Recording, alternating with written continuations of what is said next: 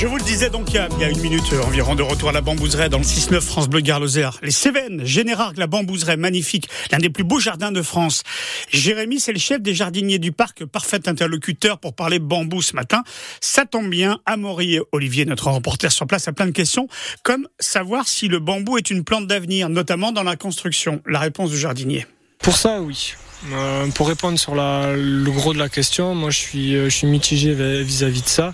Le bambou ne remplacera jamais euh, le bois à proprement dit ou la pierre.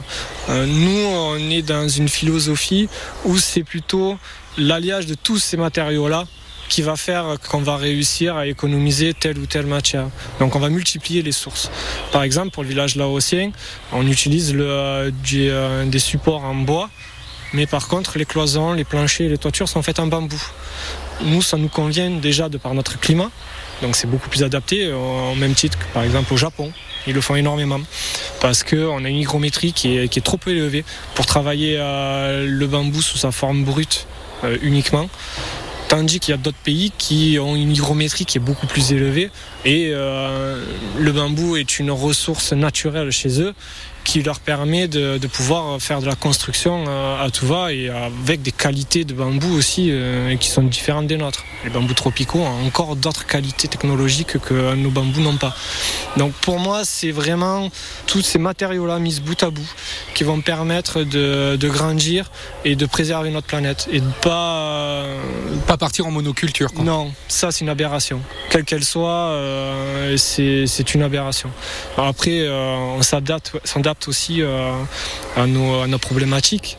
Clairement, on le sait qu'en sylviculture, la monoculture, quelle qu'elle soit, euh, n'est pas bonne. Même pour la biodiversité, euh, ce qui est intéressant, c'est d'avoir des forêts, des plaines, là, des prairies de bambou, qui vont permettre à différents animaux, mammifères, insectes, oiseaux, par exemple, soit de nicher dans les forêts, dans les arbres, mais d'aller chercher les insectes dans les prairies. S'il n'y a pas les prairies pour nourrir les, les oiseaux, on, ne s'en sort pas. Enfin, eux-mêmes s'en sortent pas. Et nous, c'est ce qu'on a essayé de recréer ici autant que possible dans ce parc. C'est de vraiment de. On a fait des, nichoirs à insectes pour les faire revenir, pour lutter de manière euh, biologique contre des ravageurs. Donc pour le faire, il faut euh, que ces prédateurs viennent, viennent sur site. Mais pour qu'ils viennent sur site, il faut les loger entre guillemets. Donc c'est euh, cet équilibre écologique qu'on essaye de retrouver, qu'on a plutôt bien réussi à retrouver, parce qu'on a une multitude d'oiseaux euh, qui, sont, qui sont revenus, des serpents, des, insectes, des chauves-souris, des hérissons, j'en passe. C'est, euh, on a vraiment une connexion à la nature malgré qu'on soit un jardin.